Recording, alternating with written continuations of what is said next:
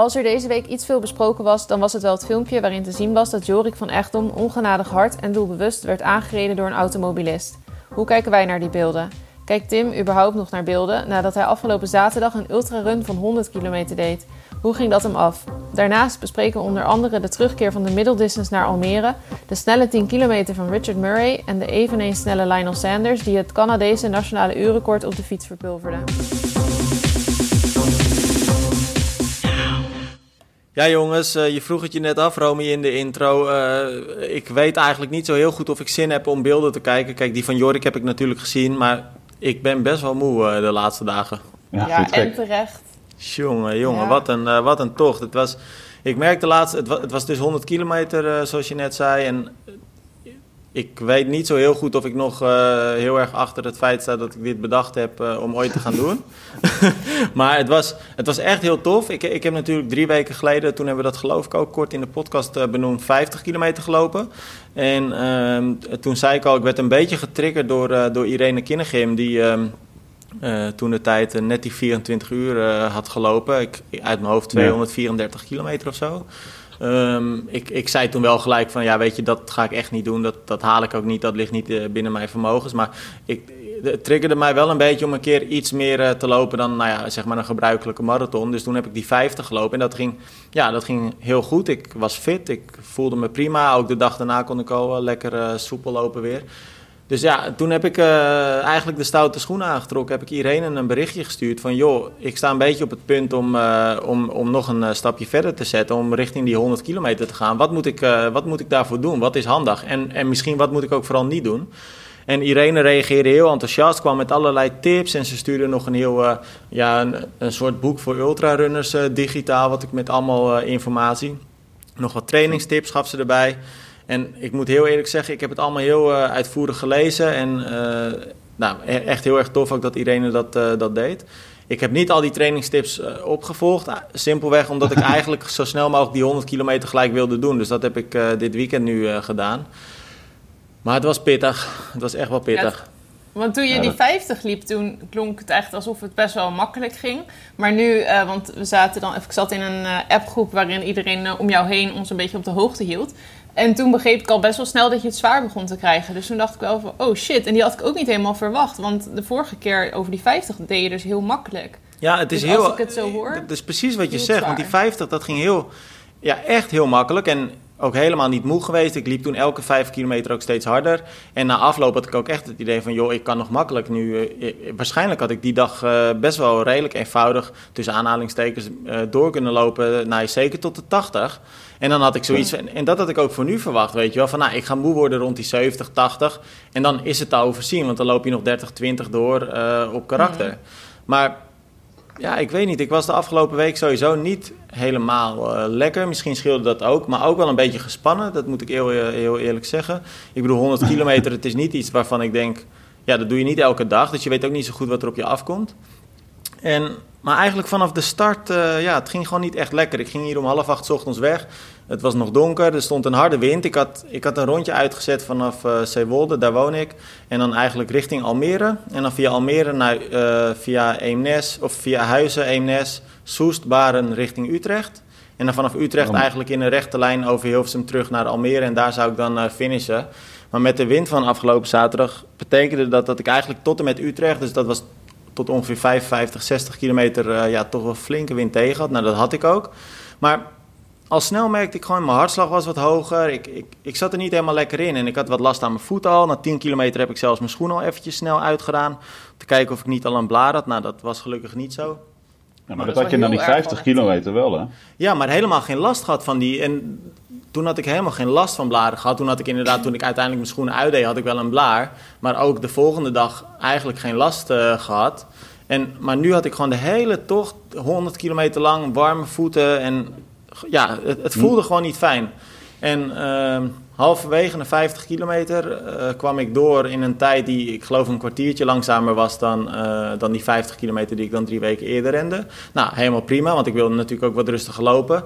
Alleen het grote verschil was wel dat ik toen die eerste 50 kilometer helemaal fit was. En nu was ik eigenlijk al zoiets van, poeh, hoe ga ik nog die tweede 50 uh, lopen? En dat gaat natuurlijk ook wel een beetje in je hoofd zitten. Maar ik heb, ik heb het gehaald, ik, ik kan hem afvinken. En gelukkig de laatste 20 kilometer liepen Jort en Jeffrey nog met me mee. Die stonden me op te wachten voor het laatste stuk over de Almeerse dijk. Nou, is mentaal ook niet het allermakkelijkste stuk natuurlijk. Zeker niet zo op het eind. Maar het scheelde dan wel dat ze met me meeliepen. En heb je toch wat afleiding. Kan je nog een beetje praten en lachen. Mhm. En, uh, maar ik... Kon je nog lachen? Ja, dat is, dat is heel gek hoe dat werkt. Want dat gaat eigenlijk prima. Je bent, ja, je bent moe en je hebt... Maar ik had vooral gewoon pijn aan mijn voeten en aan mijn benen. Maar ik kon makkelijk nou, praten. En het, tempo ligt natuurlijk relatief laag. Dus dat, dat is het probleem niet. Nee, maar je was nog wel gewoon scherp genoeg om, om daar erbij te zijn. Niet dat je, uh, je, kijk, je bent natuurlijk fysiek ben je helemaal naar de kloten, maar... Uh, nee, mentaal was ik inderdaad helemaal nog, nog prima en... Uh, en het, het, scheelde ook mijn moeder, die, die was zo, zo tof om bijna de hele tocht mee te fietsen. Die, die wachtte in Almere op me, dus daar kwam ik op, ik geloof, 23 kilometer of zo. Dus die heeft uh, de overige 77 kilometer meegefietst. Nou, dat vind ik eigenlijk uh, net zo'n prestatie als uh, die 100 kilometer nou, rennen. Want met dat tempo op een stadsfiets is ook niet echt relaxed. nou, en Suus, mijn vriendin, die heeft nog een heel... de laatste 45 of zo kilometer meegereden. Dus dat was ook wel fijn. Dus je hebt ook wel je afleiding gehad en dat scheelde echt wel. Maar... Heb je het aardig kunnen doen tegen Nee, nee, nee, dat zeker niet. Ik, nee, ja, je, ik, ik, had graag ja gezegd. Maar ik, ben, ik ben niet onaardig geweest, maar ik was niet de gezelligste, denk ik. Ik bedoel, ik, op een gegeven moment hoorde ik ze lachen met elkaar en verhalen vertellen. Ja, dan dan had ik ook wel zoiets van, ja, het interesseert me nu eigenlijk even niet, weet je wel. Ja, hou, even je kop of zo. Weet je. Wat zei je dan? Ik denken dat het ook wel lekker is, alsof je naar een podcast luistert, zeg maar. Nou, dan... soms is dat lekker, maar er waren ook punten en ik had het vooral een beetje rond die, zeg maar tussen de 70 en de 80 kilometer had ik het zwaar. En dat was, ja, dat is dan eigenlijk uh, tussen Hilversum en de Hollandse brug in Almere. En toen uh, waren, hoorde ik mijn moeder en uh, Suus dan, weet je, die, die praten natuurlijk over het dagelijks nieuws. Ik hoorde corona voorbij komen, nou ja, noem maar op. En dan op een gegeven moment heb je wel even zoiets van, ja, hou nou maar even op over dat corona. Want weet je, dat, ik heb nu wel andere dingen aan mijn hoofd. Heb je toen gezegd van even mond dicht? Dat zij daarna nee, zo nee, nee, nee, nee, nee, want ik bedoel, ik begrijp ook, voor hun is het ook een lange dag. En, uh, nee, dus ik, ik liep er gewoon lekker en dan gingen ze bijvoorbeeld 10 meter achter me of zo, weet je wel. Dus dat was helemaal prima. Uh, Maar ik, ik ben me er wel van bewust dat het niet, je bent dan niet de meest gezellige. Maar goed, ik vind dat dat ook nog wel enigszins gerechtvaardigd is. Eh. Daar, ja, daar heb ik een goede reden voor. Maar heb je een keer gedacht van ik uh, kap mee? ja, vind ik een lastige. Want ik heb het heel vaak gedacht. Maar tegelijkertijd was ik scherp genoeg om tegen mezelf te zeggen... Want ik, ik dacht dat vooral rond de 70. Mm Maar toen dacht ik, ja, weet je, als ik nu stop ik ken mezelf ook. Ik heb dan nooit rust en ik zal altijd die honderd een keer willen lopen. Dus ik dacht, ja, als ik nu stop, hmm. moet ik dit nog een keer gaan doen. Dus dan kan ik beter nu maar doorlopen en door die pijn heen gaan. En dan heb ik hem, uh, heb ik hem gehad. En dus, dus nee, ik heb niet serieus gedacht, ik ga stoppen. Maar ik heb wel heel vaak gedacht, wat zou het lekker zijn als ik kan stoppen. Ja. en ik was ook zo opgelucht toen ik er was. En ook die laatste kilometers, jongen. Ik, dan denk je van bijvoorbeeld, wat is nog, nog 800 meter? Maar dat duurde zo lang. maar ik zat zaterdag een beetje, ik, ik wist dat jij ging lopen natuurlijk, dus ik zat op Facebook op een gegeven moment. En toen zag ik, die, ja, we hebben het al vaker over hem gehad, Adrian Costera. Niet normaal joh. Weet je, die, die is nu nog bezig, die is uh, vanaf zaterdag 12 uur bezig, maar die doet het eventjes uh, ja, dunnetjes, nou ik wil zeggen dik over. Die, die begint met een duathlon, de Deca-duathlon. Had je dat gelezen? Ja, maar Arjan, ik, ik zei dus inderdaad, ik zei ook na afloop tegen, tegen Jort en Jeffrey en ook mijn moeder en Suus, die, iedereen die erbij was. En volgens mij heb ik het ook nog op de app gegooid. Je loopt dan 100 kilometer, dan denk je echt dat je met iets, ja, gewoon iets bijzonders bezig bent. En dat is het ongetwijfeld Dat, dat is het ook. Nee, precies. Dat is, het ongetwijfeld ook. Maar als je dan inderdaad die Adrian Costera, die, die loopt dan nu inderdaad, die start op dezelfde dag 120 kilometer lopen. Dan gaat hij vervolgens 1800 kilometer fietsen. En dan gaat hij geloof ik nog 400 of 450 kilometer hardlopen. 422 kilometer nog op het einde. Ja, het is krankzinnig. Maar ook zo. Maar, eh, maar Tim, dat doet niks doet niks af aan jouw prestatie, want die 100 kilometer is echt nou. Oh nee, daar gaat het me niet om. Maar ik, ik, het enige wat ik maar wil aangeven is wat een bewondering ik heb voor. Weet je, ik had al heel veel bewondering. Ik, ik vind het gekke werk en daar hebben we het ook al vaker met elkaar over gehad. Ja. En ik heb ook altijd, ondanks dat ik het gekke werk vind, heel veel bewondering ervoor gehad. Maar nu ik zelf die 100 kilometer heb gelopen, dan denk ik wel echt van. Oh, wow, yo, weet je wel, hoe krijg je dat voor elkaar? Maar ook zo'n Irene, weet je wel, die ik dan om tips heb gevraagd. Die loopt dan 230 kilometer in 24 uur. En ja, bizar, het is echt bizar, ja. Ja, dat is echt bizar. Je krijgt denk ik alleen maar als je dit gedaan hebt. Kijk, ik heb ook heel veel respect en voor die prestaties. Uh, ik denk alleen als je het nu gedaan hebt, die 100 kilometer, dat je alleen maar meer je erin kan leveren wat ze doormaken. En dat het eigenlijk nog meer respect dat je nog meer respect krijgt voor dit soort prestaties. Ja, en waar ik, ik heb het vanaf de zijlijn ook al. Want als je zeg maar, um, normaal als ik mensen volg die dit soort dingen doen, dan spreek ik ze na de finish of zo. Of ik volg het wel een beetje op Facebook, maar dat is toch op een andere manier. En nu zat ik dan in die appgroep waarin iedereen echt stuurde van hoe het met jou ging. En ik denk ook omdat ik jou dan ken en omdat je dan iets meer band er natuurlijk mee hebt, dat het je meer aangaat. Maar nu besefte ik me eigenlijk nog meer dan anders van wat het is 100 kilometer lopen. Ja. En ook doordat je zag waar je dan allemaal bent geweest hoe ver je dan wel niet komt. Want je bent gewoon vanuit Almere of nou ja, vanuit Zeewolde ben je gewoon helemaal naar dat zuiden. Dan zag ik dat helemaal zo op dat kaartje en dan dacht ik echt... What the fuck? Hij is al de hele tijd aan het lopen. Echt zo ja, maar Romy, weet je wat ik het raarste vind? En Arjan ook trouwens. Wat ik zo raar vind aan... Want ja, je begint dan te lopen en de eerste drie kilometer ging ik hier in het donker van start om half acht ochtends. En uh, toen fietste Suus ook nog eventjes met me mee. En dan heb je echt natuurlijk binnen de kortste keer heb je die eerste kilometer weggetikt. En mhm. ik weet nog dat ik toen tegen Suus zei, wat ik zo raar vind, dan loop je zo'n kilometer, dat gaat heel snel, je, bent, je voelt het helemaal niet, het, het is helemaal niks. En dan zeg je tegen jezelf, oké, nog 99. Dan denk je, dat, nou, wat, wat gaat het probleem worden? Het lijkt heel eenvoudig. Het klinkt best makkelijk, hè? Ja, en ineens is dat niet meer zo. En dan op een gegeven moment loop je dan, liep ik bij Eemnes en toen had ik uh, mijn eerste marathon gelopen. En toen kwam ik net onder de vier uur door, dat ik gewoon lekker relaxed gelopen. En, maar toen dacht ik, oké, dan heb je nu een eerste marathon gelopen. Uh, dan kom ik dus ook bijna op het punt dat ik verder ga lopen dan ik ooit gedaan heb. Namelijk die, ja, wat was het? Ik geloof 51 kilometer toen. Ja. Um, maar dan besef je dus dat je nog een marathon moet en nog een 16 kilometer. Maar dat is echt dan is het in één keer ver. Ja, en dat is echt een gek idee. En ook toen ik dan uiteindelijk in Almere terugkwam, toen had ik precies 80. Toen dacht ik, oké, nou nog vier en dan heb je die dubbele marathon. En dan zeg je een beetje tegen jezelf van oké, dit is echt het laatste stukje, nog 16 kilometer. Terwijl in een normale trainingsweek is 16 kilometer al gewoon een, best wel een serieuze duurloop ook. Ja. Maar dat is dan ineens weer een klein stukje. Het is zo gek hoe dat werkt. Het is, mentaal is het echt volgens mij een uh, rollercoaster wat dat betreft inderdaad. Want als je het zegt inderdaad, nou, als ik één kilometer hardloop, uh, heel relaxed. En dan denk je, oh, eigenlijk hoeft dit nog maar 99 keer. Dat is best wel makkelijk. Het is tot de 100 tellen en je bent er eigenlijk. Mm. Maar, maar het wordt met de kilometer wordt het anders. Het is echt wel een heel raar mentaal spel, denk ik. Maar het lijkt me mentaal ook niet zo fijn eigenlijk, zoals jij nu liep, zo'n hele lange ronde uitgezet. Lijkt me eigenlijk ook niet zo heel fijn. Ik zou volgens mij liever wat meer rondjes van 10 nou, kilometer bijvoorbeeld. Dat zou ik echt niet hebben hoor. Ik zou weer wat Tim nu heeft gedaan, zou ik relaxed vinden. Want ja? de, de, de, volgens mij wordt het met die rondjes juist mentaal heel zwaar ook. Omdat ik vind je steeds dit ook, langs uh, relaxed, want dan heb je niet steeds het idee van, oh, dit moet ik nog zeven keer. En, maar je uh, kijkt toch niet naar de omgeving, toch? Je geniet er niet van, want je bent voorbij het paleis gelopen. Ik weet niet, heb, heb je ervan genoten?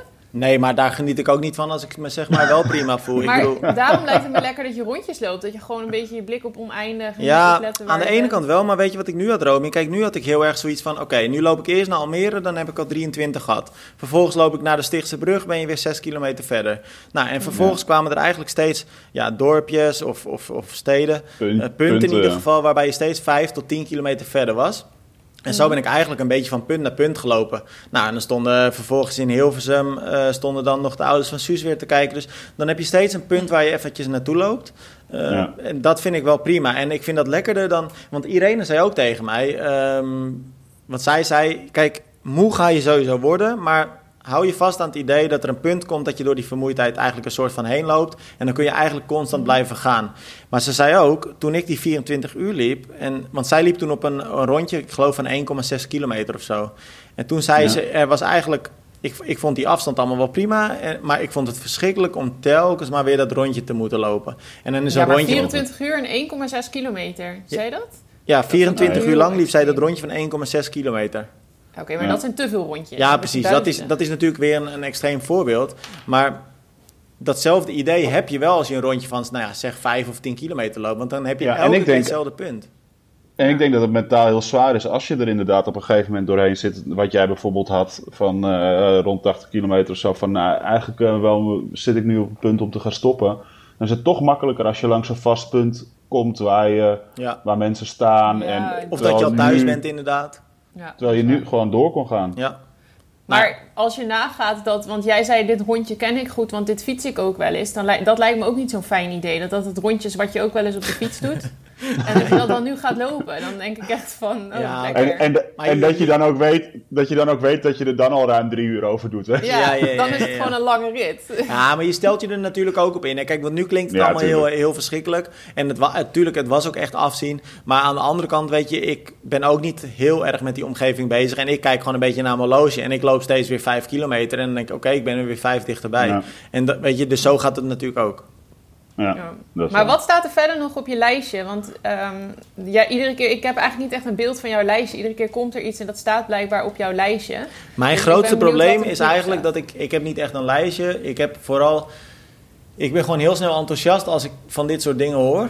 Um, En het grootste probleem is misschien ook wel dat ik dan niet echt het geduld heb om te wachten. Uh, dan wil ik het best wel snel doen. Maar ik heb wel nu gezegd, uh, ik ga dit jaar sowieso nog een marathon lopen samen met Jeffrey. En dan willen we eigenlijk 3 uur 10 uh, gaan lopen. Uh, tof. Nou, dat moet te doen zijn. Maar dat echt moet nu extreem. ook wel een eitje zijn. Wat zei je, Arjan? Dat moet nu ook wel een eitje zijn, een marathon. Qua afstand wel, maar tempo is dan toch weer anders, hè? Tuurlijk, tuurlijk. Dus dat is niet te vergelijken. Maar echt die nee. extreme, kijk, ik heb die 24 uur geswift. Ik heb nu die 100 kilometer gelopen. Dus iedereen zegt ook een beetje gekscherend. Nou, dan moet je nog iets zwemmend gaan doen, extreems. Maar ja, ook gewoon een trio. maar ik heb hem al ingevuld voor je hoor. Ja, wanneer dan? ik heb hem al ingevuld, maar dat kan pas volgende zomer. Ja, precies. En wat wordt het dan? Dat is het kanaal overzwemmen. nou, ik zal je één ding vertellen. Al geven ze mij een miljoen, dan zou ik dat nog niet doen. Nou, maar ik ga met je mee in een bootje hoor. nee, dat is echt niks voor mij. Maar en een double brutal dan? Zo'n uh, dubbele Ironman? Nee, ik denk dat jullie beter gewoon je mond kan houden. Want voor ik hem inderdaad wel weer iets geks op mijn lijstje zet. En ik heb eigenlijk zoiets van, ik vind het wel even goed zo. Uh. En hebben wij het weer gedaan. Yeah. Nou ja, je zit wel in een vak waarbij er nog wel eens iets van uh, voorbij komt. Dus wat dat betreft... Ja, nee, maar, maar nee, weet je wat het is? Kijk, ik vind het echt heel tof. Maar weet je, we hebben ook al vaker in de podcast met elkaar besproken. En ik, ik ben daar toch wel achter gekomen, ook zaterdag weer. Ik geloof niet uh, dit, dit is gewoon niet goed voor je. En uh, ik denk niet dat je dit te vaak moet doen. En ik ben goed hersteld. We, zijn nu, we nemen dit op op dinsdag. En uh, nou, zondag heb ik lekker rustig op de bank gelegen. En eventjes um, een potje Monopoly gespeeld. Even op de stadsfiets een klein stukje gefietst. Gisteren kon ik eigenlijk al moeiteloos gewoon weer wandelen. Nu, nou ja, de laatste restje spierpijn. Maar voor zover ik het nu kan beoordelen, eigenlijk geen pijn aan mijn gewricht ook. Maar toch denk ik mm. dat je wel behoorlijk wat schade aan je lichaam uh, ja, aanricht. Ook spierschade en dat soort zaken allemaal. Dus ik, ik denk niet dat je dit te vaak moet doen. En ik zou het ook niet per se iemand aanraden eigenlijk. Nee, snap ik. Nee, snap ik. Ja. Maar ja, laten we het over. Uh, want ik, ik vond het tof, uh, tof dat jullie er ook eventjes naar vragen. En ik ben ook echt wel trots op mezelf dat ik hem mag, af mag vinken. Uh, maar vooral ook blij. Maar laten we het nu hebben over ja, toch het nieuws van deze week. En er gebeurde veel deze week. Maar ja, volgens mij toch wel het meest uh, besproken nieuws deze week was mm. uh, ja, echt by far uh, het filmpje waaruit het bleek dat Jorik van Echtdom aan werd gereden. Jorik van Echtdom, top triatleet natuurlijk, op weg richting de Olympische Spelen met, met de mixed relay eventueel. Um, maar die werd gewoon vol aangereden, bewust, als ik zo het filmpje bekijk. Romy Arjan, dat waren echt heftige beelden wel, hè? Ja, zo. Echt ik keek hem eerst op, ik keek eerst op mobiel, maar toen zag ik het niet goed. Toen ik op de computer keek op grote scherm, zag ik pas wat er echt gebeurde. Maar ik schrok me wel de, de pletter hoor, want dit is... Nou, we hebben het er al vaker, we hebben het al hier al, uh, we hebben het al besproken meer met elkaar. Maar ja, wat jij zei, Tim, volgens mij is dit gewoon poging tot doodslag, joh. Ja, ja de agressie waarmee iemand dat stuur zo om lijkt te gooien. Want dat kan gewoon niet. Uh, dat, nou, dat was natuurlijk gewoon niet per ongeluk. Maar dat is echt. Uh, zoiets heb ik echt nog nooit gezien. Ja, je ziet een deel van het fragment. En ik, ik, vraag me echt af, wat is er nog meer gebeurd? Want je ziet ze in één keer in beeld komen en je, het lijkt al alsof Jorik er achter, hard achteraan fietst, achter die auto. Ja. Mhm. En dan geeft hij een tikje op het raam. En dan, nou, die, die, die Suzuki, die, ja, die Maar ook een snelle reactie, hè? Echt heel snel. Ja. Maar hij staat ook snel op en ik, ik vind het, echt heel, bizar. het is krankzinnig, maar het, uh, wat ik me gewoon afvraag... en helemaal los van het feit uh, wat er eventueel voorafgaand uh, heeft plaatsgevonden... maar hoe haal je het in je hoofd om je auto zo naar rechts te werpen terwijl je weet dat er een fietser naast je rijdt? Je weet gewoon dat je zoveel sterker bent en dat de schade had zoveel erger kunnen zijn. want wat een geluk heeft die man eigenlijk gehad, en Jorik vooral, dat hij meteen opstond. Hij had ook kunnen blijven liggen. Maar dan heb je echt kortsluiting hoor, Romy, als je dat doet. Ja, dan spoor je echt totaal niet. Dan heb je echt iets niet goed zitten natuurlijk, als je in één keer zo het stuur omgooit en iemand vol aanrijdt. Nou, ja, ik, ik, ben, ja, ik, ik, ja, ik weet eigenlijk gewoon niet wat ik erover moet zeggen. Ik vind het, zo, ik vind het gewoon zo belachelijk en uh, heftig. En wat een mogol ben je dan, om het zo maar te zeggen. Maar wat mij ook verbaast, en daar hadden we het ook al kort met elkaar vooraf eventjes over. Kijk, uh, ik kreeg het filmpje doorgestuurd um, via Dumpert. En uh, met de opmerking dat het om Jorik van Echtdom ging. Nou, dat bleek ook uh, snel te kloppen. Dat hadden we even gecheckt voordat we online gingen. Uh, maar ik zat ook een beetje door de reacties te scrollen die dan op Dumper geplaatst worden. Ah, en die zijn wel, nou, ik heb er eigenlijk geen eens woorden voor. Ik, ik, geef het toe hoor. Soms moet ik er ook wel om lachen. Maar dat is echt puur om de domheid van de mensen die dit online zetten. Want er staan reacties, mm-hmm. daar zakt je broek werkelijk vanaf. Ja, wielrenners, hè, daar krijg, krijg, je altijd heel veel haat. Ja, maar hoe kan dat? Hoe kan het dat je blijkbaar zo'n hekel aan, aan fietsers hebt in het algemeen... dat je een actie als dit goedkeurt? Dan, dan, dat, dan gaat er ook iets niet goed bij, hoor. Nee, maar dan ben je echt... Weet je, dan ben je, eh, je bent gewoon niet lekker. Ook die, uh, die reaguur, zoals ze dat noemen... Ik heb er ook wel een paar en ik kijk wel vaker filmpjes om Dumpet en dan lach ik ook wel eens om, uh, om, om, om, reacties bij echt van die maffe filmpjes. Maar bij dit soort dingen, jongen, dit zijn gewoon ja, is gewoon echt, je bent gewoon helemaal, je bent gewoon helemaal koekoek. Ja. Echt, je bent helemaal, helemaal ja. En ook, ik lees ook zo'n reactie en dat vond ik wel, uh, wel, je kan een mening hebben over wielrenners, maar als je iemand van zijn fiets gereden mm. ziet worden en je ziet, dan gebeur, ziet dat gebeuren, dan rij je niet weg. Al helemaal niet om twee sta, straten verder je dashcam-beelden vast te leggen en te uh, uploaden naar, naar Dumpet. Nee, maar Arjan, ik ga je wel eventjes, dat vind ik wel netjes om te zeggen, want dat is ehm, ook niet het geval. Hè? Want heel veel reacties zeggen dat inderdaad, dat die man met de dashcam weg is gereden. Maar dat is niet zo. Hij is naar links gereden, hij heeft vervolgens daar zijn camera stopgezet en hij is uitgestapt en hij is ook naar het ongeval, of naar de plaats van okay. het ongeval toegelopen. Dus, okay. Maar hij kon ook niet echt zomaar daarheen rijden, nee, denk ik. Hij moest wel nee, dus de, heel veel mensen nemen inderdaad aan dat hij uh, is gewoon. Maar dat, dat, is, dat is wel degelijk uh, uh, niet... nou, dat lijkt, zo, dat lijkt zo, omdat hij natuurlijk Precies. optrekt voor het stoplicht. En ik had ja. meer, meer zoiets van als je dat ziet gebeuren, stop je meteen voor het stoplicht uit, lijkt mij. Maar, Klopt. ik had, dat, ja, ik had die aanname ook, daar ben ik eerlijk in. Ik nee, maar had ik ook wel, Arjan. Maar juist omdat ik dacht van, ik kan het me ook bijna niet voorstellen dat iemand dat doet, ben mm -hmm. ik er even achteraan gegaan. En dat is dus, dat, hij heeft dat niet gedaan gelukkig. Dus hij heeft nou, die man is eigenlijk juist slim geweest door het zo te doen, want veiligheid staat natuurlijk voorop. Dus Precies. als hij nu in één keer een andere ja, ja. had uitgehaald, was het misschien onveilig geworden. Hij heeft gewoon even nagedacht. Ook gezien, denk ik, dat Jorik weer opstond, zijn auto weggezet en is daarna gaan kijken. Maar weet je wat ik heel raar vind? En dat vind ik eigenlijk nog veel gekker. Uh, want ik ging, uh, toen ik het filmpje toegestuurd kreeg, uh, gingen we een beetje online toch even kijken wat er nou, of er nog iets te vinden was. En toen bleek dus, zaten we een beetje goed te zoeken. En toen bleek dus dat de politie aanvankelijk een berichtje online had gezet. Dat ze de beelden hadden ontvangen, dat er een heftige aanrijding was, uh, had plaatsgevonden. En ja. uh, dat ze onderzoek gingen doen naar de toedracht en dergelijke. Maar dat berichtje hebben ze offline gehaald, hè? Oh. Dus, ja, misschien, misschien dat ze, uh, omdat op dat filmpje de kenteken best wel goed te zien is, dat ze ja, gewoon al verder zijn in het onderzoek. Ja, maar, wat, ehm, maar dat bevestigt mij wel een beetje in het idee dat ik heb dat er iets meer heeft plaatsgevonden dan alleen dit. Ja, maar dat, dat lijkt mij ook. Want ja, ik, je bent er niet bij, we zijn er allemaal niet bij. En, maar de, kijk, als ik gewoon die beelden heel, heel snel kijk, dan zie ik uh, Jorik vol achter die auto aanknallen uh, door, over die kruising heen. Net alsof daarvoor al iets gebeurd is, alsof hij daarvoor afgesneden is en dan op het raam tikt van hé, hey, kijk even uit. Ja. Maar dit is toch en, gewoon de politie moet toch ook iemand in bescherming nemen? Je kunt toch niet zomaar eigenlijk, als er al beelden van zijn en de politie weet dat, dus die heeft alles wat ze nodig hebben, mogen ze toch ook niet iemand zomaar zwart maken op het internet, zeg maar? Ook al nee, maar ze kunnen toch een berichtje, ze hoeven in een berichtje niet iemand zwart te maken, want in het berichtje stond verder niet wie het was. Er stond alleen dat er een aanrijding had plaatsgevonden en dat er onderzoek naar gedaan werd. En dat is offline nee. gehaald. Nou, dat is maar vrij ik dat die bang waren voor reacties waarin gewoon een link naar Dumpert wordt gedeeld en dat het meer een soort van sensatieding werd, zeg maar, in plaats van...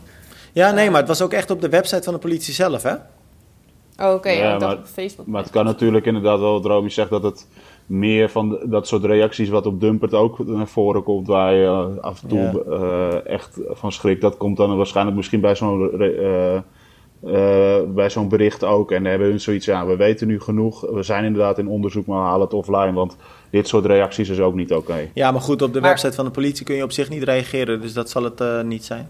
Maar, nou ja, geen... Nee, maar dat, maar, maar dat, Heel vaak delen ze dat ook op Facebook. Dus, ja, ja, nee, het was echt op de website van de politie. En dat is hm. wel echt uniek, dat dat ineens weggehaald wordt. Want daar doen ze in principe gewoon verslag van nou ja, dit soort wat zaken. Gebeurt, ja. Ja. Maar wat er ook aan vooraf is gegaan, zeg maar, het kan bijna nooit dat, um, zeg maar, dat, dat Jorik wordt benaderd. Zeg maar, Jorik zal altijd uh, beschermd worden, toch? Door tuurlijk, tuurlijk. Je bent een fietser. Of hij moet je, wordt, je wordt als, je wordt als fietser al door de, wet, door de wet beschermd. Ja, dus, dus eigenlijk maakt die automobilist, zeg maar, die kan wel roepen van ja, Jorik heeft 55 keer zijn middelvinger naar me opgestoken. Tuurlijk. Maar ja, dat heeft ja, daar is verder niet echt... Maar dat, uh... weet je, wat, wat, dat is hetzelfde dat uh, iemand uh, jou, jou een tik geeft. Dat, dat, dat, dat, staat het je niet vrij om eigen rechten te nee. spelen en hem helemaal in elkaar te slaan. Nee. Dat is in wezen nee. wat er nu gebeurt. Dat wilde ik inderdaad net zeggen. Al zou Jorik bij wijze van spreken een steen door het ruit van die auto hebben gegooid... dat maakt nog niet dat hij dan zomaar die fietser aan mag rijden. Dus... Nee, dan, dan, Moet die, dan moet diegene, die, diegene van die Suzuki had dan aangifte moeten doen tegen, tegen in dit geval dan een Jorik of tegen een wielrenner... Die, die hem zijn auto beschadigd had of weet ik veel wat, wat er is gebeurd. En uh, had dan lekker de politie moeten laten uitzoeken. Maar je gaat niet voor eigen rechten spelen, want dat is wat er nu gebeurt. Kijk, als iedereen maar voor eigen rechten gaat spelen, wat, waar, waar ga je dan in leven? Ja, ja dat kan niet. Dat slaat nergens op. Nou ja, laat, laten we er uh, ook niet al te lang over doorgaan, want het, het is nee. uh, heftig wat er is gebeurd. En het enige wat ik kan zeggen is, ik hoop alleen maar dat die, die bestuurder, of dat nou een man of een vrouw ook is geweest, dat heb ik ook geen idee van. maar ik hoop maar dat diegene in ieder geval achteraf nu iets, zo, zoiets heeft van, nou, dit had ik niet zo moeten doen. En ik hoop uh, dat er een forse straf tegenover staat. Dat hoop ik echt. Ja, ja ik, uh, ik ben benieuwd wat voor strafmaat uh, hier tegenover staat. Ik hoop alleen inderdaad, precies wat jij zegt, Tim, dat ze goed aangepakt worden. Ja. Want dit is echt, nou, wat Romy ook al zei, dit had heel anders kunnen aflopen. Ja. Voor hetzelfde geld valt hij helemaal verkeerd en weet ik veel wat er allemaal gebeurt. Dus ja. Nou, leuke nieuws dan jongens. Uh, dat, dat is ook wel een keer weer fijn. Almere gaan we eventjes naartoe. Uh, waren we net natuurlijk ook al met, met mijn uh, loop. Maar we gaan gewoon weer terug naar Almere. Want daar gaat volgend jaar, ehm, september 2021 dus, gaat er wat tofs plaatsvinden. En dan hebben we het niet over het WK Multisports. Nou ja, dat is ook tof voor... dat gaat ook plaatsvinden. Ja, precies, daarom. Dus dat is ook tof voor duizenden triatleten. Maar ik denk dat er een hele grote groep, ja, toch met name Nederlandse triatleten, heel erg blij is. Want, uh, nou ja, jullie kan ik zeggen, Arjan, uh, kwamen met uh, mooi nieuws afgelopen week. De middle distance, trouwens, dat kwam ook zaterdag, geloof ik, toen ik aan het rennen was. Zaterdag om 12 uur, ja. ja toen, ja. toen jij, midden toen jij bezig was, inderdaad. Ja. Maar toen bleek dus dat de middle distance weer terug ging komen. Ja, ja, er was dan natuurlijk al de afgelopen uh, jaar zou, uh, of dit jaar, of dit, dit, jaar is het 2020 zou het WK Multisport zijn. En toen uh, was er besloten, althans besloten, door de ITU, nu de World Tri Triathlon zoals ze heten, dat er geen middle distance kon plaatsvinden. Want dat kan eventueel, wordt er druk op het parcours tijdens de hele sowieso. En de week zat al eh, heel erg vol met uh, WK duathlon twee keer standaard distance, sprint distance, WK cross triathlon, WK aquathlon, long distance, aquabike, nou noem maar op. Uh, dat zijn de WK's die er zijn. Maar ja, de, de roep vanuit de atleten bleef eigenlijk om een middeldistance te organiseren. Dus daar is uh, heel goed naar gekeken. Uh, weer met World Triathlon om de tafel uh, is Richard, Jort en Jeffrey hebben met World Triathlon heel veel vergaderingen alweer gehad online. Over wat de mogelijkheden waren, omdat we toch zoveel aanvragen kregen. en uiteindelijk is besloten om met toestemming van de World Triathlon om de middeldistance weer toe te voegen. Niet als WK natuurlijk, want dat valt niet onder het WK Multisports, maar gewoon als een... Open serie? Open serie race. Uh, een bijprogramma zoals ze dat uh, bijna noemen. Het klinkt heel oneerbiedig, maar dat is het absoluut niet. Uh, om die op vrijdag te organiseren. dus vrijdag zal die plaatsvinden. En dat betekent vrijdag 10 september. En dat betekent dat de hele een dagje opschuift. Want dan wordt de registratie en de check-in van de hele wordt op zaterdag 11 september en de race op zondag 12 september. Ja, uh, nou, dus, uh, toffe toevoeging voor het programma. Maar dat wordt een uh, druk ja, weekje dan in Almere. Want eigenlijk dit jaar zou het natuurlijk niet zo zijn. Hè? Want daardoor was die vraag ook zo groot. De middeldistance ging dit jaar eigenlijk van die, van die kalender eventjes af. Juist vanwege dat WK Multisports. Maar nu is het eigenlijk zo dat omdat je een jaar langer voorbereiding hebt, is er ook wat meer tijd om dus dit soort wijzigingen door te voeren. Hè? Daar kwam het op neer als ik zo het bericht las. Ja, meer, meer uh, voorbereidingen en beter naar het programma kijken hoe je dat uh, nog beter in elkaar kan zetten. Dus dat betekent inderdaad dat die hele dus een dag gaat opschuiven. Um, ja, en daardoor ook gewoon kijken naar de veiligheid. Uh, je moet ook natuurlijk nu op twee dagen, dus de vrijdag en de zondag, een parcours van 90 kilometer, fietsparcours van 90 kilometer. Dat is de grootste uitdaging afsluiten. dus de middeldistance start ook wat later, want je hebt op vrijdag natuurlijk nog wel woon-werkverkeer. Dus die starten later, zodat je uh, pas na de spits eigenlijk uh, wegen gaat afsluiten. Uh, dat het overig verkeer er minder last van heeft. En dat de laatste fietser al voor de avondspits of voor de middagspits weer terug is. Dus ja, daar moet heel goed naar gekeken worden. En dat is de afgelopen periode is dat gedaan. en ja, daar zijn we uiteindelijk uitgekomen met een heel mooi schema, denk ik. Nou, spannend hoor. Romy, dat betekent voor ons wel een extra drukke week ook. Ja, nou, ik denk dat wij die week sowieso een hele week kunnen blokken in de agenda, toch? nou, ik, ik uh, verbaas me vooral over het feit, uh, want Arjan zei het net ook al, de ITU is nu natuurlijk World Triathlon geworden. ETU is uh, European Triathlon.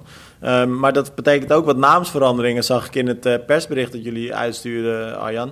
En het wordt er allemaal ja. niet makkelijker op, hè? Want ik geloof dat als je dan nu, zeg maar, bijvoorbeeld het WK Long Distance, dat heet dan voluit, geloof ik, het 2021 World Triathlon Long Distance Championship. Ja, nou ja, de mooiste vond ik nog wel. De mooiste vond, vind ik persoonlijk nog steeds. Uh, en daar moeten ze misschien nog even over nadenken. De 2021 World Triathlon Duathlon Standard Distance. Ja, ja en dan nog Championship, hè? Uh, oh ja, Want daar eindigt ja, het steeds nou, mee, geloof ik. Ja, dus, dus toen dacht ik wel van ja. World Triathlon, Duathlon. Het is wel heel erg verwarrend ja, voor. Ja, uh, um, zeker als je het. Kijk, wij gaan het nog wel snappen. En de gemiddelde triatleten gaan het snappen. Alleen ik denk als je het echt op de kaart wil gaan zetten richting uh, mensen die niet zoveel met deze sport uh, tot nu toe hebben. Nou ja, de media dan is het wel lastig die... uitlegbaar. Ja. Nou, maar het kan ook nog steeds dat wij het verkeerd hebben begrepen. Hè? Dat het daadwerkelijk een triathlon en dan een duathlon is. En dan ja, ja, dat zei ik ook al inderdaad. Ja. Maar uh, ik, wat ik begreep is dat het absoluut niet zo is. nou ja, maar je zegt het lachend. Maar ik denk dat het nog best een dingetje is. En zeker voor de lokale pers en ook wel de nationale pers die misschien uh, gewoon sportpers die zich doorgaans niet mhm. richt op triathlon, dan wordt het serieus best wel verwarrend. Ja, ja, ja dus ik denk dat dat uh, in uh, Nederlandse begrippen uh, gewoon het WK, inderdaad, zoals jullie dat ook hadden, WK Sprint Duathlon, WK Cross Triathlon, WK Standaard Duathlon ja. gaat heten.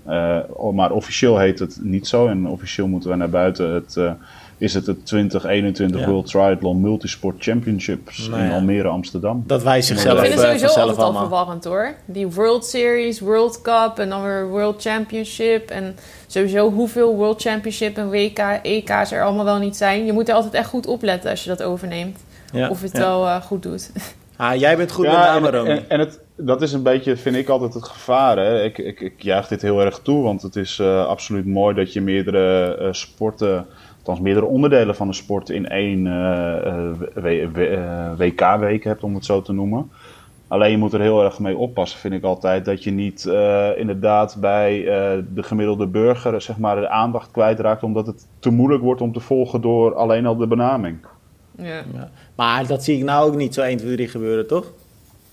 Nee, ik denk dat we dat, ik denk dat, we dat met z'n allen samen met World Triathlon absoluut gewoon goed op de kaart kunnen zetten en het gewoon goed kunnen, kunnen doen. Dus ja, ik heb daar plus, plus Arjan, het is natuurlijk ook zo. Kijk, uh, al uh, noemen ze een wedstrijd, zeg maar, uh, maken ze er een soort samenstelling van 80.000 woorden van. voor de gemiddelde triatleet is het natuurlijk nog steeds zo, die doet gewoon voor zichzelf mee aan het WK Long Distance of aan het WK Duurlon. En dan zal het hem verder worst ja. wezen hoe het echt letterlijk heet. Ja, klopt. Ja. Dus uh, nou ja. we gaan het zien. Maar we kregen al de eerste aanvragen binnen van mensen die uh, vrijdag de week, of de vrijdag de halve wilden doen en dan op zondag de WK aquabike wilden doen. Ja, want dat dus, mag uh, niet, hè? Je mag niet in ieder geval de halve en de hele doen, hè? Nee, dat mag niet, wat ik begrepen heb. Maar zoals de, week, de halve en het WK aquabike, daar wordt nu nog naar gekeken ja. of dat mag. En dat okay. heeft met hersteltijd en inspanningstijd te maken. Dus het staat allemaal in die regels van ja. de ik wil ITU automatisch zeggen, maar van de World Triathlon uh, staat dat allemaal. Dus en, nou, ik moet zeggen, ik ken ze wel een beetje, maar zo goed ook weer niet. Dus uh, dat wordt allemaal uitgezocht. Nou, we gaan het, uh, we gaan het in de gaten houden. Um, laten we door naar het volgende. eh, want dat waren ook. eh, het was een mooi weekend, eh, vind ik in ieder geval. Want er waren twee hele mooie challenges. Maar voor we daarover beginnen, Romy, wat, ik eigenlijk, wat me net eigenlijk nog eventjes te binnen schiet. ehm, Voor jou is het volgens mij ook best wel een gekke tijd. Want de wintertijd is ingegaan. Maar dat hebben jij in Evert volgens mij al heel lang niet meer eh, meegemaakt. Althans, ik dacht, niet vanuit naar de Nederland. reclame net. Wat zei je? Voordat we daaraan beginnen, gaan we eerst even naar de reclame. Maar nu kwam dit. Ja, ik wilde nog wat gesponsorde boodschappen doorbrengen. Ja, nee, dat is super raar. Ik vind het echt heel gek. Maar ik mag het van even niet meer te veel zeggen. Want die wordt er helemaal gek van dat ik de hele tijd zeg van... Goh, gek hè, dat het nu al donker is. En oh, wat is het koud hè. Ja, want even voor de duidelijkheid. Normaal zit jij nu eigenlijk al... eh, ja, jullie hebben gewoon de afgelopen jaren de wintertijd overgeslagen. En eh, ja, dan zaten jullie in eh, Zuid-Afrika, hè? Ja, ja, we hebben de afgelopen vier jaar... Dus dit is echt ja, voor het eerst in vijf jaar eigenlijk dan... dat we de klok vooruit moesten zetten. Vooruit ging die toch? Of ging naar achteruit? Hij ging Hij achteruit. ging achteruit. Achteruit. Oké, nou, we hebben het volgens mij goed gedaan. Want deze afspraak van morgen was gelukt. Dus eh, we hebben het in ieder geval Ja, goed gedaan. dus Maar het is een ezelsbruggetje. In het voorjaar gaat hij vooruit. Oh, oké. Oh ja, logisch. Maar eh, nee, maar het is wel even gek. Maar ik heb er niet echt last van hoor. Ik vind het ook wel weer lekker of zo. En ik vind het heel mooi op het moment met al die, eh, met gewoon de herfstkleuren. Want dat heb ik ook best lang niet Ja, echt echt gezien. prachtig. Het is echt heel mooi. Ik was vergeten hoe Even mooi het eigenlijk gevaarlijk op de fiets. is. Rete gevaarlijk. Hoezo? Omdat het heel Ja glad joh, is. ik eh, reed hier door het bos heen eh, gisteren met de fiets. En al die bladeren en wat regen. Nou, het maakt het net Oh, een ja. ijsbaan. Misschien viel Jorik ook wel door de blaadjes. Was het helemaal niet door die auto, joh. ja, Oh. nou, daar mag toch best een geintje over gemaakt worden. Ja, dat mag voor mij wel hoor. Nee, maar dat is wel waar, Romy, wat je zegt. Want ik deed een beetje eh, grappig erover. Maar toen ik ook die, eh, die run deed zaterdag... toen eh, rende ik ook een beetje zo rond de lage vuurste dus. Maar het zag er inderdaad prachtig uit. Ja, dat is wel mooi, Ja. zeker. Ja. Mooie kleur inderdaad. Ik denk dat ik binnenkort maar eens een goede boswandeling moet gaan maken... voordat al die blaadjes eraf zijn. Want dan is het mooie natuurlijk weer weg. Ja, ik snap sowieso niet dat jij dat niet vaker doet. Want jij zit in een prachtig gebied daarvoor. ja. Maar ik vind je- alleen wandelen niet zo leuk. En Evert wil nooit met mij mee. dus ja, Altijd, weer, ik- altijd weer even. Ja, hè? altijd weer Evert. Nou, laten we, laten we dan toch maar het triathlon nieuws eh, weer eventjes verder gaan bespreken. Eh, nou, laten we dan beginnen met het eerste, eh, want dat was op vrijdag. Dat was Lionel Sanders. Ehm, ja, wat moet ik Ja. erover zeggen, jongens? Eh, Behalve dat hij gewoon laat zien dat hij echt niet Super normaal hard kan fietsen. Want hij fietste 51,3 kilometer in een uur. Zo. Ja, echt eh, Ja. vet. Op de baan. En als triatleet gewoon het Amerikaanse Canadees. record, zeg maar. Ja, Canadees Ja. record is het. Canadees nationaal Eh, uurrecord, ja. Maar hij, hij- dus dat, dat vond ik nogal, dat vind ik nogal, als je het gewoon even gaat vertalen naar hoe dat de afgelopen jaar is gegaan met dat uurrecord, werelduurrecord, dan rijdt hij gewoon harder dan een Jens Vo- Voigt Ja. eh, een aantal jaar geleden. Nou, dat is echt wel een hardrijden puur zang. En dat maar. was ook echt een beetje zijn tweede doel. Hè? Want zijn doel was natuurlijk het Nationaal Canadees record. Maar het tweede subdoel wat hij zich had gesteld... was dan inderdaad het record van eh, Voogd uit de boeken rijden. Eh, ja, Ja. kijk, het record van Kampenaars... eh, dat is natuurlijk het huidige wereldrecord uurhouder. Ja, dat ligt echt te hoog met 55, komma nog wat. Ja, dat is dan echt ja. nog wel een verschil ook. Wat zei je? Een groot verschil. Dat dat nog best wel een groot verschil is. Ja, maar dat is natuurlijk een, eh, een, een, echt een wielrenner die zich alleen op wielrennen ehm, richt. Die heeft zich ook maandenlang alleen op deze poging toen eh, voorbereid. Die had een fiets van, ik geloof, een Die heeft- miljoen. Die op hoogte Ja. ook. Op hoogte ook nog eens, inderdaad. Ja. Dus ja, die omstandigheden waren natuurlijk wel eh, wat anders. Maar het grappigste vond ik wel dat Lionel Sanders na afloop gelijk zei... ik hoop dat dit record snel weer verbroken wordt. Want ik vond het Ja. tof en ik wil het eigenlijk nog wel een keer doen. Ja, hij was tof. eigenlijk gewoon heel blij dat hij het Ja. gedaan had, maar wilde eigenlijk gewoon nog een keer. Ja, echt bizar. Hij bleef ook versnellen, hè, want ieder kwartier reed hij harder. Ja, echt bizar. Maar als je gewoon kijkt, hè, hij zat gewoon met 51,3 was het, hè? Ja. Zat hij gewoon 1,1 kilometer achter een Rowan Dennis. Ja, dat is bizar. gewoon, nou, eventjes, dat is gewoon een top wielrenner. Dat zijn ze allemaal, die eh, Jens Voogd ook natuurlijk. Maar ik wil gewoon eventjes in een perspectief plaatsen hoe hard dit is. Ja. Het is echt super hard. Maar wat ik dan nog knapper vind, Arjan, eigenlijk... want diezelfde week, eh, een paar dagen daarvoor... liep hij ook nog even zijn PR op de 5, hè? Op de 5 kilometer. Is dat zo? Dat heb ik niet eens gezien. ja, ik moet heel eerlijk zeggen, want ik zeg het nu... maar het filmpje kwam een paar dagen daarvoor online... dus wie weet dat hij het dan iets eerder nog gelopen had... maar het is Ja, in ieder geval niet nog. ruim ervoor. Ja, ik denk dat het een man is. We, krijgen natuurlijk de afgelopen uh, tijd uh, heel veel mooie namen met wildcards voor uh, Challenge Daytona. Ik denk dat dit de man is om in de gaten te gaan houden. Want het is op de oval rijden, dus het is ook alleen maar stoempen. En ja. ook dus in, in loopvorm goed zijn. Ja, ja maar ik zie Lionel Sanders niet van die... Ik, ik zie hem dit niet meer winnen dit jaar hoor. Nee, nee het wordt wel lastiger om... ook, maar ik twijfel nu wel een beetje eigenlijk. Nou, het wordt wel lastiger omdat natuurlijk ook heel veel echt wel goede ITU-jongens meedoen, zeg maar van de, de Olympic Distance. En die ook wel wat uh, inmiddels gewonnen hebben op de halve afstand. Uh, dus ik denk dat waar zijn grootste nadeel ligt, is natuurlijk gewoon het zwemmen. Daar heeft hij straks echt gewoon, nou, ik denk wel drie minuten, misschien wel vier minuten achterstand ja, op de topjongens. En dat gaat hem echt wel, dat gaat, ja, wil je dat dichtgereden hebben op 90 kilometer, dan moet je echt wel zoveel harder trappen dan de rest. Dan, uh, ja, dat wordt wel heel lastig. Maar Bloemenveld, die gaat toch ook naar uh, Daytona, of niet? Ja, en ja. Eden volgens mij. Ik denk serieus dat Bloemenveld de grootste kanshebber is. Als ik dan ook zie dat hij dit weekend ook weer in, uh, waar was het? Barcelona geloof ik, die uh, ETU Cup wint. Uh, die gast is, die, die wint echt bijna alles wat er te winnen valt nu. Ja, die is goed in vorm. Ja, ja dat, dat, dat wordt een mooie race. Maar ja, ik denk dat we op het fietsonderdeel echt wel mogen uitkijken naar, uh, naar Lionel Sanders. Wat, uh, wat die daar gaat doen uh, in, in Daytona. Want die laat wel zien dat hij gewoon op de fiets, ja, ik denk bijna ongenaakbaar is. voor ja, de maar, maar Arjan, drie, vier minuten, dat, dat ga je bijna niet dichtrijden, denk ik, op dit soort gasten.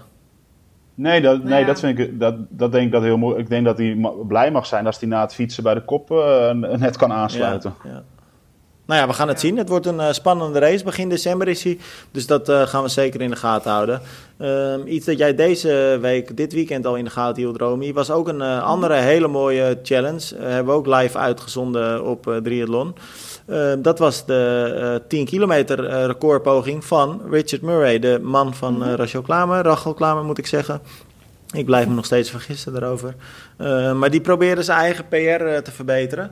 En hij wilde, hoopte ergens binnen de 28 minuten te lopen. Nou ja, dat is mhm. gelukt, Romy. 28.04 was het, ja, geloof ik. Ja, 28 laag, 28.04. Inderdaad, nog bijna zat hij uh, 27 hoog. Want er was nog eventjes wat onduidelijkheid over toen hij finishte. Want volgens mij had Rachel had, 27 hoog geklokt.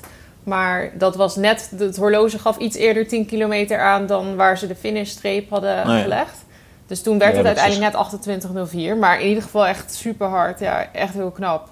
Hoe uh, had hij de race opgebouwd? Liep hij constant? Ja, hij liep volgens mij best wel heel erg constant. Ik heb het uiteindelijk heb ik nergens uh, cijfers teruggekeken. En ik kon het tijdens de wedstrijd helaas niet super goed volgen. Ik had het idee dat hij in het begin iets harder... Um, de eerste kilometer dat hij misschien net ietsjes uh, harder liep. Maar daarna, volgens mij was het best wel vlak. En, hij, liep, uh, hij liep bijna 13,58 over de eerste, uh, eerste 5 kilometer. Ja. Ja, ja, ja hij liep dus de betekent... eerste vijf in ieder geval goed op schema. Ja, maar hij heeft dus zeg maar een paar seconden verval gehad. Ja, dan heb je dus de, de tweede heb je 14.06 gelopen. Ja, ja, ja. ja, dat is, uh, dat is, ja, maar 28.04 jongens, dat is toch wel een serieuze wereldtijd hoor. dat is toch gewoon een Nederlands record als het een Nederlander zou zijn op, in een officiële wedstrijd. Want volgens mij is het Nederlands record dit jaar ook aangeschept tot 28.06. Ja, dat weet ik eerlijk oh. gezegd niet, maar hij is geen Nederlander dus. Nee, hij is geen Nederlander, maar even om in perspectief te plaatsen hoe hard het is. Ja, oké, maar, ja, okay, maar dat vind ik dan een, een rare vergelijking. Want dat is hetzelfde als een Keniaan dan 26 minuten loopt en dan zegt... ja, dat zou een Nederlands record zijn, ja. Ja, ja okay, maar, hij is getrouwd met een Nederlander, dus hij is een beetje Nederlands. Ja, ja oké. Okay. Ja, Jongens, hey, dat... uh, nee, nee, maar het is, het is meer uh, om aan te geven. Ja, Kijk, precies. Uh, hij is triatleet en loopt gewoon 28... Ja. Uh, 28.04 en ik zit onderhand even te kijken. Inderdaad, het Nederlandse record was uh, um, 28.8. Ja, ja, is 28.8. Op wiens naam staat dat, Arjan? Uh, Richard Dauma staat dat. Ah, hm. 28, nou, dan is hij de Zuid-Afrikaanse Nederlandse recordhouder nu. Oh, nee, nee, nee, nee. Wacht eventjes. 28.08 riep Richard Dauma. Dat, uh, toen even na die het record op, 8, op 10 seconden. Oké. Dus het is gewoon rond de 28 seconden. Dan werd, hij, hm. werd Richard Dauma bij een 10 kilometer in Valencia, waar een wereldrecord gelopen werd, ja. werd hij gewoon 14e. Dat laat gewoon zien dat Richard Murray dus gewoon ook met de top mee kan in het losse uh, ja. loopveld. En als ik het dus zo hoor, is het Nederlands record dus 27,58. Want hij evenaarde ja, tot 10 wel. seconden. Ja. ja. Maar inderdaad, de conclusie die jij trekt nee, is dus de enige juiste. Murray kan eigenlijk gewoon een, uh, op het topniveau meelopen met 10 kilometers. Dus het Nederlandse record is uh, dat Richard Dauma riep dat in uh, liep 28-18. Hij heeft dit jaar 28-08 in een speciale wedstrijd wat uh, voor een paar atleten werd georganiseerd gelopen. En Abdi Nageye, ja. nou ook niet de minste, heeft in 2013 het Nederlandse record ook op 28-08 gezet in een officiële wedstrijd. Oké, okay. nou het ligt allemaal dicht bij elkaar. En Richard Murray die loopt dus eigenlijk gewoon hetzelfde tempo. Ja, ja dat is echt, echt bizar. Ja, ja. Ik zie hier Alex Yee, als het dit zo klopt, volgens mij wel. Uh, die loopt op de 10 kilometer 27,51. Dat is natuurlijk die Britse toploper. Maar daar ligt hij dan ook echt dichtbij. Ja, ja en vergis je niet, hè, jongens, want zaterdag, want hij deed het zaterdag. Nou, hij deed ten eerste al in een soort, ja, het is eigenlijk gewoon een, een het was natuurlijk geen training, hij had het helemaal voorbereid, livestreampje erbij. Maar het blijft toch maar een soort van gewone zaterdag. En dan stond er ook nog een enorme wind, hè, want hij liep het ook niet op de baan of zo. Nee, klopt. Mhm. Hij liep het in een, uh, op een weg. Ja, en ik zag het, uh, het was een, ja, toch een soort weilandachtig gebied. Uh, dus het zal best wel winderig zijn geweest, want het was dezelfde dag als ik liep en er stond echt een harde wind. Flink. Je kon het wel horen klopt. op de camera ook, ja. dat het hard waaide. Ja. Maar dus hij is wel echt, ja, ja, misschien toch wel een outsider richting die Olympische Spelen dan ook weer. Ja. Ik vond het wel grappig, want hij kan hem winnen, zeg ik, als hij met zwemmen erbij zit. Dat, is zijn enige, dat is zijn enige zwakke punt momenteel. Ja. kijk, het is gewoon een klasse triatleet. Alleen hij komt net te vaak gewoon pas in die tweede groep uit het water. Ja, ja, ja. ja. Nou, ja, ik heb eerlijk gezegd, voor de Spelen heb ik hem niet um, op mijn podiumlijstje staan. Maar, ik ook niet, maar, hij kan wel, hij, als, als het een wedstrijd wordt waarin twee, drie groepen samenkomen tijdens het fietsen dan kan uh, Richard zomaar naar het podium lopen. Ja, je weet het nooit. Nee. Ik vond het wel grappig, want Rachel zei voordat hij begon, ik weet niet of, of daarna of zo, in ieder geval ze zei dat ze er vooraf geen vertrouwen in had dat hij het uh, zou gaan halen eigenlijk. Fijne vriendin, hè?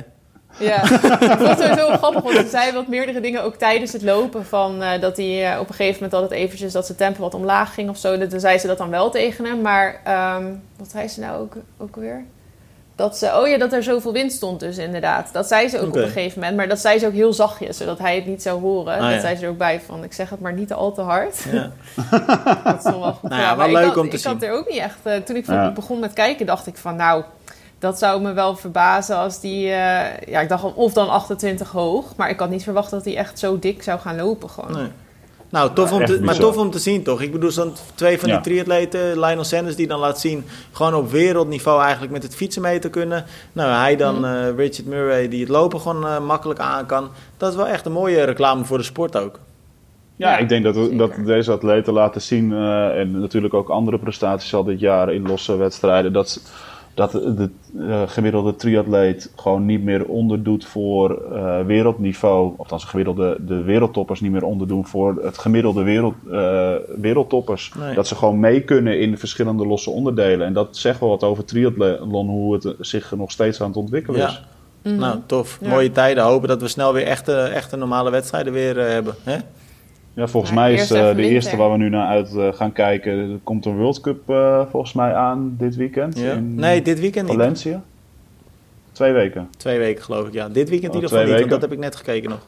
Ah, ja, over twee weken Valencia. En volgens mij wordt het daarna een beetje stil. En dan is het eigenlijk, het, ja, wat mij betreft, nu het hoogtepunt van het jaar. Als het allemaal doorgaat, is de Challenge Daytona. Nou, want ja, daar staat een ik denk, ik denk veld niet aan de ik denk inderdaad niet alleen wat jou betreft. Want als ik die startlijst zie, dat is eigenlijk Zo. nog een mooiere startlijst dan uh, bij een gemiddeld jaar op Hawaii. Joh. Ja, ja en hij, hij, wordt nog steeds aangevuld. Want ik zag uh, gisteren dat uh, Challenge Daytona ook nog een paar wildcards of, of, die, of die maken vanaf, mag geven. Vanaf gisteren inderdaad tot en met aankomende vrijdag maken ze elke dag nog een aantal atleten bekend. Dus wij hadden nu ook ons voorgenomen om niet elke dag meer diezelfde update te plaatsen. Maar gewoon vrijdag even het volledige lijstje nog te plaatsen. Ja, uh, maar dat zijn ook weer niet de minste namen, denk ik. Nee, ik zag alweer Aaron Jenkins voorbij komen. Ja. Nou, dat is, uh, die, uh, die kan ook wel een potje racen. Dus ja, ik, ik vind het wel heel vet. Nou, we gaan het in de gaten houden. ik denk dat we hem ook moeten gaan afsluiten voor nu, jongens. Want we zijn alweer 50 minuten aan het praten. Dat is een lange zit. Cool. Ja, ja, zeker. lekker. Ik moet even naar de wc nu, dus het is inderdaad wel tijd. Nou, jongens, dan zie ik jullie yes. volgende week weer. Of beter gezegd, ik spreek jullie volgende week weer. good.